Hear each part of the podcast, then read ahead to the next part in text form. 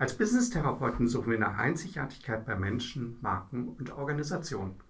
Wir, das sind wie immer Marc Sassarat und ich, Anna Lüders. Und ich beginne einfach einmal wieder mit dir, Marc, in der Vorstellung ganz kurz. Du bist ja unser Group CEO und damit Rückgrat von Sassarat Now, der Strategieberatung hier aus Berlin. Wir sagen ja, wir helfen Menschen, Marken und Organisationen, ihre Einzigartigkeit wirksam zu machen. Und ich glaube, du bringst da ja einfach eine Menge Erfahrung mit, was bestimmt auch heute total spannend ist. Denn heute haben wir eine ganz besondere Situation. Endlich nehmen wir mal wieder gemeinsam auf. Florian ist hier. Ich erzähle gleich noch mal ein bisschen was äh, zu dir. Aber schon mal herzlich willkommen und ich freue mich tierisch auf das Gespräch heute. Ja, herzlich willkommen auch von mir, Florian. Ich finde es super, dass du da bist.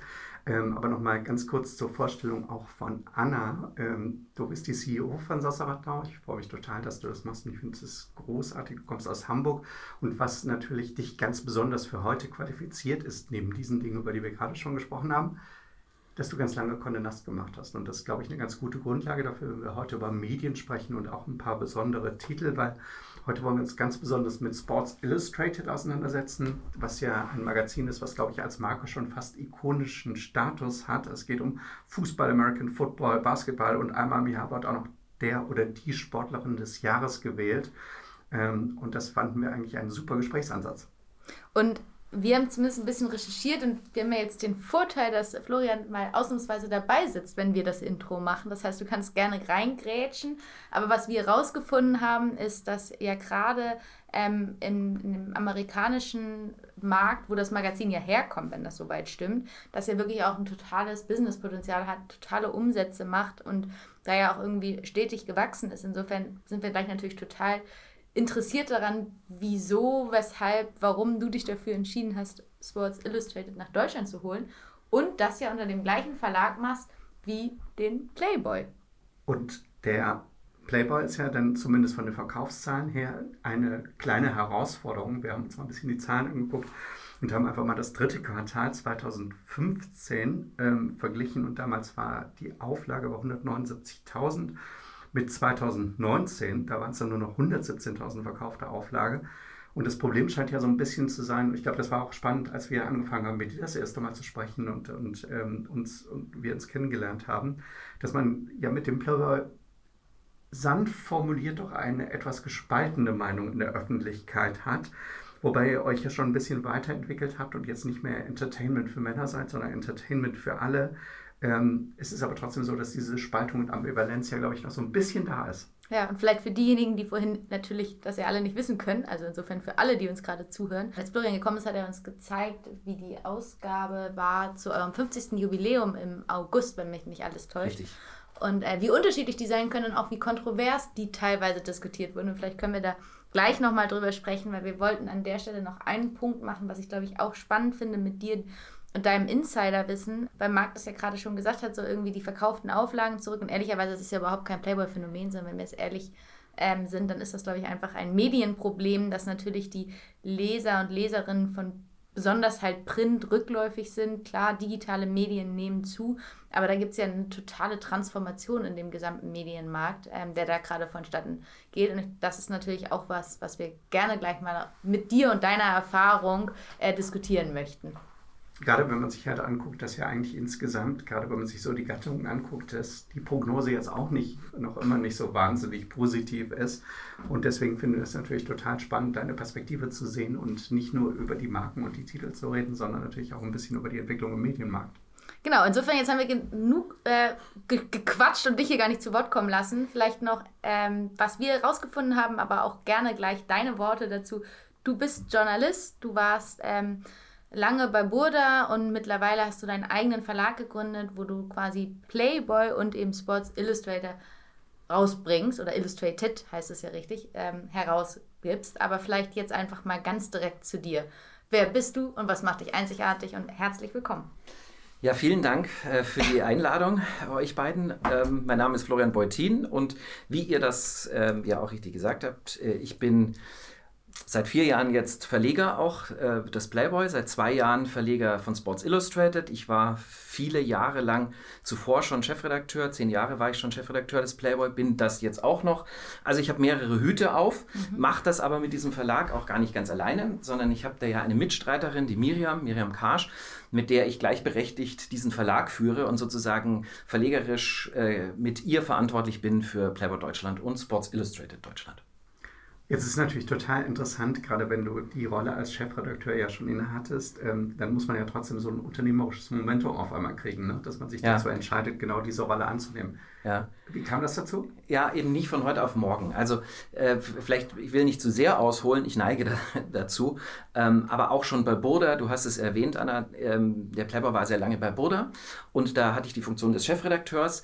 Äh, das war aber schon eine eigene Gesellschaft, eine eigene GmbH im Burda-Reich. Das heißt, ich habe äh, im Prinzip die Rollenverteilung, die ich jetzt mit Miriam habe, wir zwei führen diesen Verlag, hatten wir zu Burda-Zeiten auch schon. Ich war als Chefredakteur verantwortlich, inhaltlich, sie war kaufmännisch verantwortlich. Dadurch, dass wir das sehr eng ähm, geführt haben, auch den Playboy damals schon, war ich sehr, sehr tief drin in den Zahlen auch. Das heißt, sonst hätte ich mich auch auf dieses Abenteuer, und wir haben ja auch nicht eingelassen, wenn ich nicht einen totalen Überblick und zwar auch einen, einen, einen tiefen Einblick in die Zahlen äh, gehabt hätte vom Playboy, um eben auch da äh, nicht nur, sage ich mal, die Risiken abschätzen zu können, sondern eben auch wissen, was für Chancen da liegen. Und wir sprechen ja gerne dann äh, auch über die, die Chancen, die in diesem, in diesem, sonst hätten wir uns auch tatsächlich nicht darauf eingelassen, in diesem, in diesem äh, Business nach wie vor ähm, sind. Also ihr habt äh, ja schon davon gesprochen, sinkende Auflagenzahlen, alles ganz schwierig so. Ähm, das ist äh, sicher eine Seite der Medaille, aber da gibt es eine andere Seite der Medaille, über die ich dann natürlich auch gerne, gerne spreche. Aber äh, das ist ja deine Frage gewesen. Ähm, ich bin nicht sozusagen äh, ins kalte Wasser gesprungen, dahingehend, dass es plötzlich hieß, so, der Chefredakteur, der sich nur um die inhaltlichen Sachen gekümmert hat, der soll sich jetzt auch plötzlich, der soll einen Einblick haben in die, in die wirtschaftliche Machbarkeit, sondern das war immer schon äh, in den Jahren so. Auch, die, ähm, auch zu Boda-Zeiten haben Miriam und ich die Lizenzverhandlungen mit den Amerikanern geführt. Wir sind nach USA gereist und haben dort die Lizenzverhandlungen geführt. Also wir haben beide einen sehr, sehr tiefen Einblick auch schon zu Boda-Zeiten gehabt, äh, was Playboy betrifft. Aber äh, vielleicht total logisch und nur für mich nicht. Ich meine, jetzt habt, habt ihr diesen Verlag und äh, quasi Playboy und dann kam ja auch noch vor einiger Zeit Sports Illustrated hinzu. Mhm. Also wie hängt das für dich zusammen, beziehungsweise wie habt ihr euch jetzt auch noch dafür entschieden? Da muss ja irgendwie eine strategische Idee gegeben haben. Ihr seid eine Strategieberatung, ja? ja. Man merkt das schon. Ja, da ist tatsächlich sind strategische Gedanken äh, dahinter. Also was ist, da muss man sich erstmal angucken, was ist denn Playboy? Was ist Playboy in Deutschland? Playboy ist ein, ein, eine Magazinmarke, also natürlich das Magazin, das kennt ja auch jeder, aber ich sage mal Magazinmarke, weil es ist nicht nur ein Printmagazin, es ist ein wesentlicher Teil, aber eben nicht nur und ähm, beschäftigt sich mit Journalismus für Männer. Das heißt, wir haben eine sehr starke männliche Zielgruppe, die changiert irgendwie was zwischen 10, äh, also der weibliche Anteil unserer Leser ist zwischen 10 und 20 Prozent, kann man sagen. Also eine ganz klare männliche Ausrichtung. Das ist eine Magazinikone, 1953, also vor 70 Jahren, 10. Äh, Dezember 1953 gegründet von Hugh Hefner. Seit 70 Jahren vor 70 Jahren in Amerika gegründet. Eine Amerikan ursprünglich amerikanische Marke wurde zu einer Weltmarke. Sports Illustrated wurde 1954 gegründet, hat eine ganz starke männliche Zielgruppe. Ist auch eine Art Männertitel. Ähm, weil es ist nun mal so, dass mit Sportjournalismus erreichst du Männer. Es ist, äh, das ist tatsächlich so. Beide Titel sind sehr vergleichbar, weil der Playboy auch ein, ein sehr klar, jeder kennt beim Playboy natürlich die Katharina Witt, da werde ich drauf angesprochen, die großen Stars, die nackt im Playboy sind. Aber der Playboy ist ja trotz allem eine Wundertüte. Das heißt, da sind sehr, sehr viele journalistische Elemente in diesem Playboy-Verein. Und bei Sports Illustrated ist es ähnlich. Geht zwar nur um Sport, aber auch Sports Illustrated ist eine absolute Wundertüte, weil es geht eben nicht nur um Fußball, es geht nicht nur um American Football, es geht nicht nur um Basketball, nicht nur um Eishockey, nicht nur um Tennis, sondern es geht um all diese Sportarten. Das heißt, es vereint eben auch sehr, sehr viele Interessen. Es ist kein Special Interest. Der Playboy ist kein Special Interest Titel und Sports Illustrated ist auch nicht. Das heißt, die sind sehr vergleichbar in ihrer Tonalität, in ihrer Machart und das stellen wir auch fest, dass die Überschneidung sehr, sehr stark ist zwischen Playboy-Lesern und Sports Illustrated-Lesern. Also wir wir, wir bundeln, wie man das nennt, auch immer wieder die Sports Illustrated mit dem Playboy. Das heißt, ähm, weil wir wissen, dass die Playboy-Leser das durchaus auch als Mehrwert äh, annehmen und die Sports Illustrated-Leser den Playboy, wenn sie den noch dazu kriegen, auch annehmen als Mehrwert. Mhm. Die Wundertüte finde ich ein schönes Bild, also dass man ja im Grunde genommen als Mann dann wahrscheinlich das Gefühl hat, man kriegt da noch viel, viel mehr. Aber was ist die Vision für die beiden Titel und wie hängen die dann wirklich auch inhaltlich zusammen? Also sie sind inhaltlich getrennt, das ist mir auch ganz wichtig. Ähm, ich halte gar nichts davon, dass man sozusagen Journalisten, äh, dass man journalistische Pools bildet. Also man, wir bilden natürlich auch strategisch natürlich. Wir bilden Pools äh, bei uns bei Kuneli, so heißt ja unsere, unser kleiner Verlag. Ähm, aber das sind eher, sage ich mal, die Managementbereiche. Äh, aber die reinen redaktionellen Themen, die, weil jeder, ich bin felsenfest davon überzeugt, dass eine Magazinmarke dann erfolgreich ist, wenn sie eine Seele hat. Sie muss eine ganz eigene Sprache haben, sie muss eine eigene Seele entwickeln. Und eine Seele kann keine KI entwickeln, sondern eine Seele und auch kein Pool äh, und niemand, der praktisch für mehrere Titel zuständig ist, sondern äh, das, das, das hängt sehr stark an Menschen. Und deshalb bin ich ja auch, ich bin Chefredakteur von Playboy mhm. und ich bin Verleger von Playboy. Und ich bin Verleger von Sports Illustrated, aber ich bin nicht Chefredakteur von Sports Illustrated. Und das ist mir ganz wichtig. Da haben wir einen sehr fähigen Mann, den Christoph Lanzgesell, der das wunderbar macht. Und der, der ist auch inhaltlich verantwortlich. Ich berate ihn, ich bin der Herausgeber von Sports Illustrated, aber er ist verantwortlich und das muss man spüren.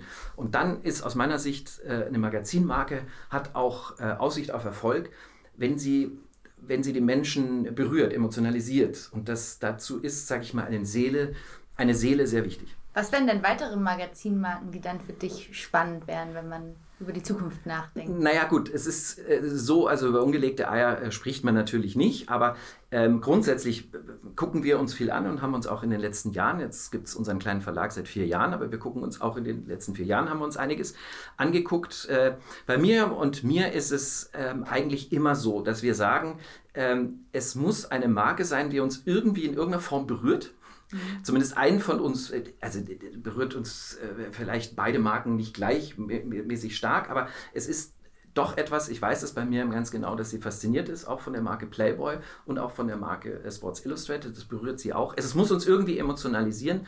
Und dann ist der zweite Punkt, es, wir müssen es uns zutrauen. Das heißt, es macht überhaupt keinen Sinn, irgendeine Magazinmarke in unser Portfolio zu nehmen, wo wir gar keinen Bezug haben, weil wir glauben auch, dass wir es dann nicht richtig machen, dass wir es nicht gut machen können. Mhm. Ähm, und, und deswegen gucken wir uns, es muss nicht zwingend, das, wir haben jetzt zwei internationale Marken bei uns im Portfolio, das ist aber, und das sind beide Lizenzmarken, das ist vielleicht auch wichtig, das ist mhm. eine Lizenz, die gehören uns ja nicht, sondern wir mieten sozusagen die Rechte, die Publishing-Rechte für den deutschsprachigen Raum, Deutschland, Österreich, Schweiz. Und deshalb gucken wir uns Marken an, die ähm, wo wir schon Synergien auch finden. Also wo mhm. es zum Beispiel im Thema Management geht, im, im Thema Marketing geht, im Thema ähm, auch äh, digitale Plattformen zu erstellen. Also da ist sozusagen die Mechanik ja sehr ähnlich auch, äh, zum Beispiel bei Sports Illustrated mhm. und, und, und Playboy. So, da können wir sozusagen die Erfahrung, die wir bei dem einen Titel gemacht haben, auf, auch auf den anderen anwenden. Und wenn das, wenn diese Kriterien erfüllt sind, emotionalisiert, wir trauen es uns zu und ähm, es ist auch eine wirtschaftliche Perspektive, das, das darf man ja vielleicht nicht ganz vergessen. Also ich meine, das macht uns wahnsinnig Spaß, was wir tun, aber es ist kein Hobby, sondern das, das hat schon einen, einen wirtschaftlichen Background, äh, Hintergrund und deshalb wollen wir auch, es, es spielt es natürlich eine große Rolle. Mhm. Das heißt, du hast ja jetzt relativ schön definiert, wenn ihr euch anschaut, was vielleicht potenziell an neuen Marken dazukommen würde ähm, aber das hat natürlich auch ganz viel damit zu tun, wie ihr wahrscheinlich den Medienmarkt insgesamt einschätzt. Ne? Und wie, wie ist deine Perspektive da drauf? Ist es der Medienmarkt, der noch irgendwie siloisiert ist?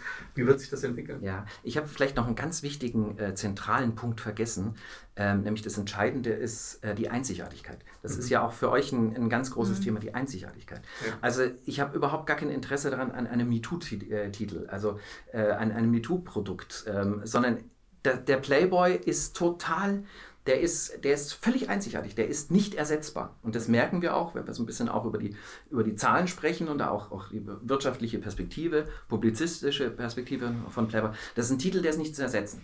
Das heißt, wenn es den Playboy nicht mehr gibt, dann überlegt sich niemand, ach, dann kaufen wir vielleicht einen GQ oder dann kaufen wir einen Men's Herz. Nein, der Playboy ist einzigartig. Und bei Sports Illustrated ist das auch so. Das ist ein einzigartiger Titel. Muss man sagen, wieso einzigartig? Geht's, er hat es doch gerade aufgezählt, geht um Sport, Fußball, äh, Football, äh, Basketball und so. Mhm. Ja, Aber es gibt in Deutschland bisher keinen einzigen anderen Titel, der das in dieser Vielfalt abbildet. Klar, es gibt sehr, sehr erfolgreiche und auch auflagenstarke Fußballtitel, weil ich sag mal, in Deutschland ist natürlich Sport Nummer eins ist Fußball und danach kommt lange nichts. Deswegen, wenn es um die reinen Auflagenzahlen geht, sind andere viel stärker als Sports Illustrated Deutschland. Aber diese Vielfalt, diese sportliche Vielfalt und Sport eben nicht nur als 1 zu 0 und Ergebnisberichterstattung ähm, abzufeiern und zu sehen, sondern sich mit den, mit den Persönlichkeiten äh, mhm. zu beschäftigen. Das ist eigentlich die Grundidee von Sports Illustrated. Sports Illustrated macht aus Sportlern Persönlichkeiten, mhm. Ikonen. Es gibt ganz legendäre Titel äh, von Sports Illustrated äh, mit Muhammad Ali. So, also diese Bilder sind, sind weltberühmt geworden. Mhm. Ähm, und das ist der Ansatz und diese Einzigartigkeit, die ist für unser Businessmodell auch sehr entscheidend. Hm. Trotzdem finde ich die Frage von Marc ja nochmal spannend, weil wir ja auch so ein bisschen vorhin über den Medienmarkt gesprochen haben und dir jetzt zuhören, das fand ich gerade total auffällig, hast du ja immer bewusst, ich gehe davon aus bewusst, über Magazinmarken gesprochen. Ja. Das heißt, du siehst schon den Medienmarkt auch in der Zukunft, dass es da Platz gibt für Magazinmarken? Oder wie, oh ja. wie, wie siehst du den? Oh Medien? ja, oh ja, absolut. Ähm, äh, sehe ich absolut. Ähm, und ich will vielleicht ganz kurz äh, auf eine Zahl, die du äh, genannt hast, um die einzuordnen, mhm. nennen. Du hast gesagt, ihr habt euch die Zahlen angeguckt vom Playboy. 2015 mhm. Auflagenzahlen habe ich nicht genau im Kopf äh, im Vergleich drittes Quartal. Mhm. Ähm, 2019, glaube ich. Genau, also jetzt sind die aktuellen Zahlen auch ähm, viertes Quartal 2023. Wir haben Plus, machen gerade ein Plus. Also wir sind in einem Markt, der rückläufig ist. Insgesamt äh, steigen wir mhm. wieder. Wir haben eine Leserreichweite, die um 29 Prozent gestiegen ist, äh, wurde auch gerade äh, veröffentlicht. Also wir sehen, da ist Musik drin. Aber wenn man die absoluten Zahlen anguckt, habt ihr vollkommen recht. Wir verkaufen weniger Hefte, als man noch vor zehn Jahren verkauft mhm. hat. Aber wenn man sich anguckt, der Playboy hat 2015 6,90 Euro gekostet, die Ausgabe. Der Playboy kostet aktuell 11,90 Euro. Das heißt, der Preis hat sich fast verdoppelt, hat sich mhm. nahezu verdoppelt. Ähm, und, was da ja gar nicht mitgezählt ist, ist die digitale Welt. Und deswegen sage ich, ich spreche immer von Magazinmarken. Mhm. Es geht mir ganz, ich spreche nicht von Magazinen. Das Magazin ist, ich sage mal, das, das steht im Zentrum unseres auch unserer, unseres wirtschaftlichen Daseins. Also wir machen nach wie vor 80 Prozent unserer Erlöse, machen wir wirklich mit und um das Magazin, mit Magazinverkäufen und äh, Anzeigenvermarktung. Aber darum ähm, bilden wir natürlich einen Kosmos an digitalen Angeboten. Und der Playboy hat auch da etwas, das ist auch wieder was Einzigartiges, wenn wir davon sprechen. Wir haben ein schon seit vielen Jahren sehr erfolgreiches Paid-Content-Modell. Das heißt, die grundsätzliche Philosophie von Playboy ist, wir haben nichts zu verschenken. Wir verschenken keine Inhalte. Das heißt, wenn du den Playboy haben willst, dann musst du zum Kiosk gehen oder du abonnierst ihn. Mittlerweile ist das, äh, wir verkaufen genauso viele Hefte am Kiosk, wie Menschen abonnieren. Rund 45.000 Menschen abonnieren den Playboy.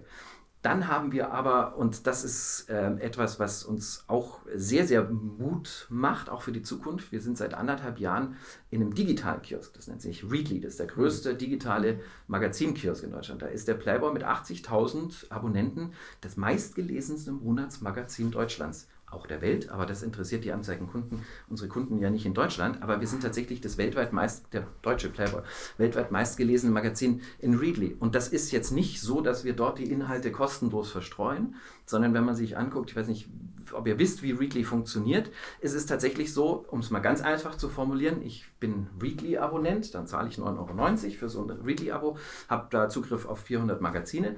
Und ich lese jetzt nur den Playboy dann bekomme ich von diesen 99, abzüglich was Readly noch bekommt, bekomme ich als Publisher Playboy eigentlich alles. Mhm. Also sprich, wer erfolgreich ist, mhm. er, ähm, bekommt dort das auch. Also deswegen ist es entscheidend, dort auch erfolgreich zu sein, denn es ist auch wirtschaftlich interessant. Das heißt, das Businessmodell ähm, ist, das, das ist vielfältiger auch. Ähm, das Magazin ist ein wesentlicher Teil, klar, aber darum, also das, das Magazin ist eben auch nicht nur das Magazin, das ich am Kiosk äh, kaufen kann, sondern eben auch über Readly zum Beispiel als E-Paper. Und da merken wir, da ist noch sehr, sehr viel auch äh, Potenzial und eben auch wirtschaftliches Potenzial. Jetzt habe ich aber tatsächlich nochmal eine ganz andere Frage, weil das, was, nachdem du nochmal nachgehakt hast, Anna, mit den Medienmarken, ist es ja so, dass ich eigentlich dann das total spannend finde, Playboy ist ja, glaube ich, eine wesentlich größere Marke als nur eine Medienmarke. Ne? Mhm. Also die, die kennt ja Lizenzen in ganz, ganz vielen ja. Bereichen. Hat Sports Illustrated das auch? Und ja. könnt ihr das in Deutschland einfach so machen? Weil das wäre auch spannend als Erlösmodell, dass man quasi die Marke quasi aus ihrer ursprünglichen ja. Erscheinungsform rausnimmt ja. und damit halt etwas Größeres noch baut. Ja. ja, da sind wir natürlich eingeschränkt, weil wir haben die Publishing-Rechte. Das heißt, sowohl für Playboy als auch für Sports Illustrated sind wir die Publisher. Das mhm. heißt, wir dürfen publizieren auf Papier, aber eben auch äh, digital. Ähm, Playboy das ist ganz ähnlich wie bei Sports Illustrated, ähm, vergibt natürlich, ich bin jetzt heute nicht im Sports Illustrated Hoodie da und auch nicht im Playboy Hoodie, gibt es natürlich auch. Äh, und, und, und Playboy verdient äh, Unmengen. Die, äh, sind die Amerikaner mit Fashion und die haben sehr viele Kooperationen auch mit sehr, sehr angesagten Streetwear-Labels und auch mit großen, äh, mit prominenten. Ähm, äh, Cardi B zum Beispiel ist eine der, der großen ähm, Testimonials von, von Playboy. Ähm, da hätte ich gerne auch ein bisschen was ab davon, aber das ist nicht unser Businessmodell, sondern äh, das muss man so verstehen. Also das Businessmodell sowohl bei den äh, Playboy-Amerikanern als auch bei den Sports Illustrated-Amerikanern, das sind ja völlig unterschiedliche Firmen, die einen sitzen in New York, die anderen in Los Angeles, ist natürlich ihre Marke zu lizenzieren in den unterschiedlichsten Kategorien. Wir haben die Publishing-Lizenzen. Ähm, und das war es erstmal. Nur auch da in der Vergangenheit ist es so, bis hin zu Events. Also ich mache mit, mit Playboy sehr, sehr viele Events. Wir fangen mit Sports Illustrated auch an. Wir haben jetzt schon äh, äh, Events gemacht rund um die NFL. Das ist ja zum Beispiel auch ein Thema, das, das ja in, in Deutschland gerade groß wird. Also da sind wir am Anfang eines Hypes, der, glaube ich, noch deutlich zunimmt. Ähm, und da ist auch, ähm, um in der Sprache zu bleiben, da ist Musik drin. Das heißt, ähm, da sind wir auch dabei an, an, an Konzepten, wie wir auch die Marke erlebbar machen. Das ist für mich ein ganz wesentlicher Punkt. Das merke ich mit Playboy, dass das etwas ist, wo man eine Marke auch sexy macht, wo man eine Marke ähm, auch emotionalisiert, wenn man die Marke erlebbar macht. Das heißt, wenn Menschen die Möglichkeit haben, nicht nur ein Magazin zu lesen, sondern möglicherweise diese Lebenswelt auch selbst zu erleben, die Macher kennenzulernen, Personen, die mit diesen Marken zu tun haben, kennenzulernen. Und da ist die Strategie ganz ähnlich wie bei Playboy, das machen wir auch auf Sports Illustrated, bis hin, dass wir auch äh, Produkte entwickeln, aber da sind wir natürlich sehr eingeschränkt und das können wir immer nur in sehr enger Abstimmung mit den Amerikanern machen und das hat auch immer, das ist auch immer sehr limitiert. Das heißt, wir müssen es sehr eng wiederum an unsere, unsere deutschen Publikationen heften, inhaltlich und auch natürlich in der Stückzahl limitiert. Ich kann jetzt nicht einfach Schuhe mit Puma rausbringen und sagen, die verkaufe ich weltweit. Da sagen die Amerikaner, das ist eine super Idee, aber das machen wir schon selber.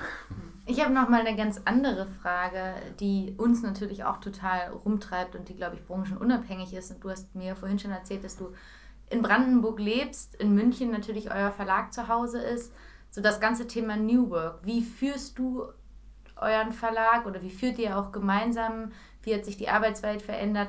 Wie, wie geht ihr so mit, ja, mit New Work eigentlich um? Wie funktioniert euer Verlag? Also ich glaube, das ist ein bisschen ähm, ähnlich zu eurem Business. Das ist natürlich in unserer Verlagswelt äh, natürlich relativ einfach, muss man sagen, weil auch vorher war das schon so, äh, dass es nicht so, wir haben jetzt nicht eine Werkbank gehabt und alle mussten dort reinkommen. Was soll ich einem, einem Redakteur, der Autos äh, testet, äh, sagen, du musst aber jeden Tag ins Büro kommen? so, also, das ist anders äh, als in, in vielen, vielen in, wenn ich Schreiner bin, dann muss ich, kann ich das halt nicht von zu Hause aus machen. Wenn ich Pilot bin, dann kann ich das auch nicht von zu Hause aus machen.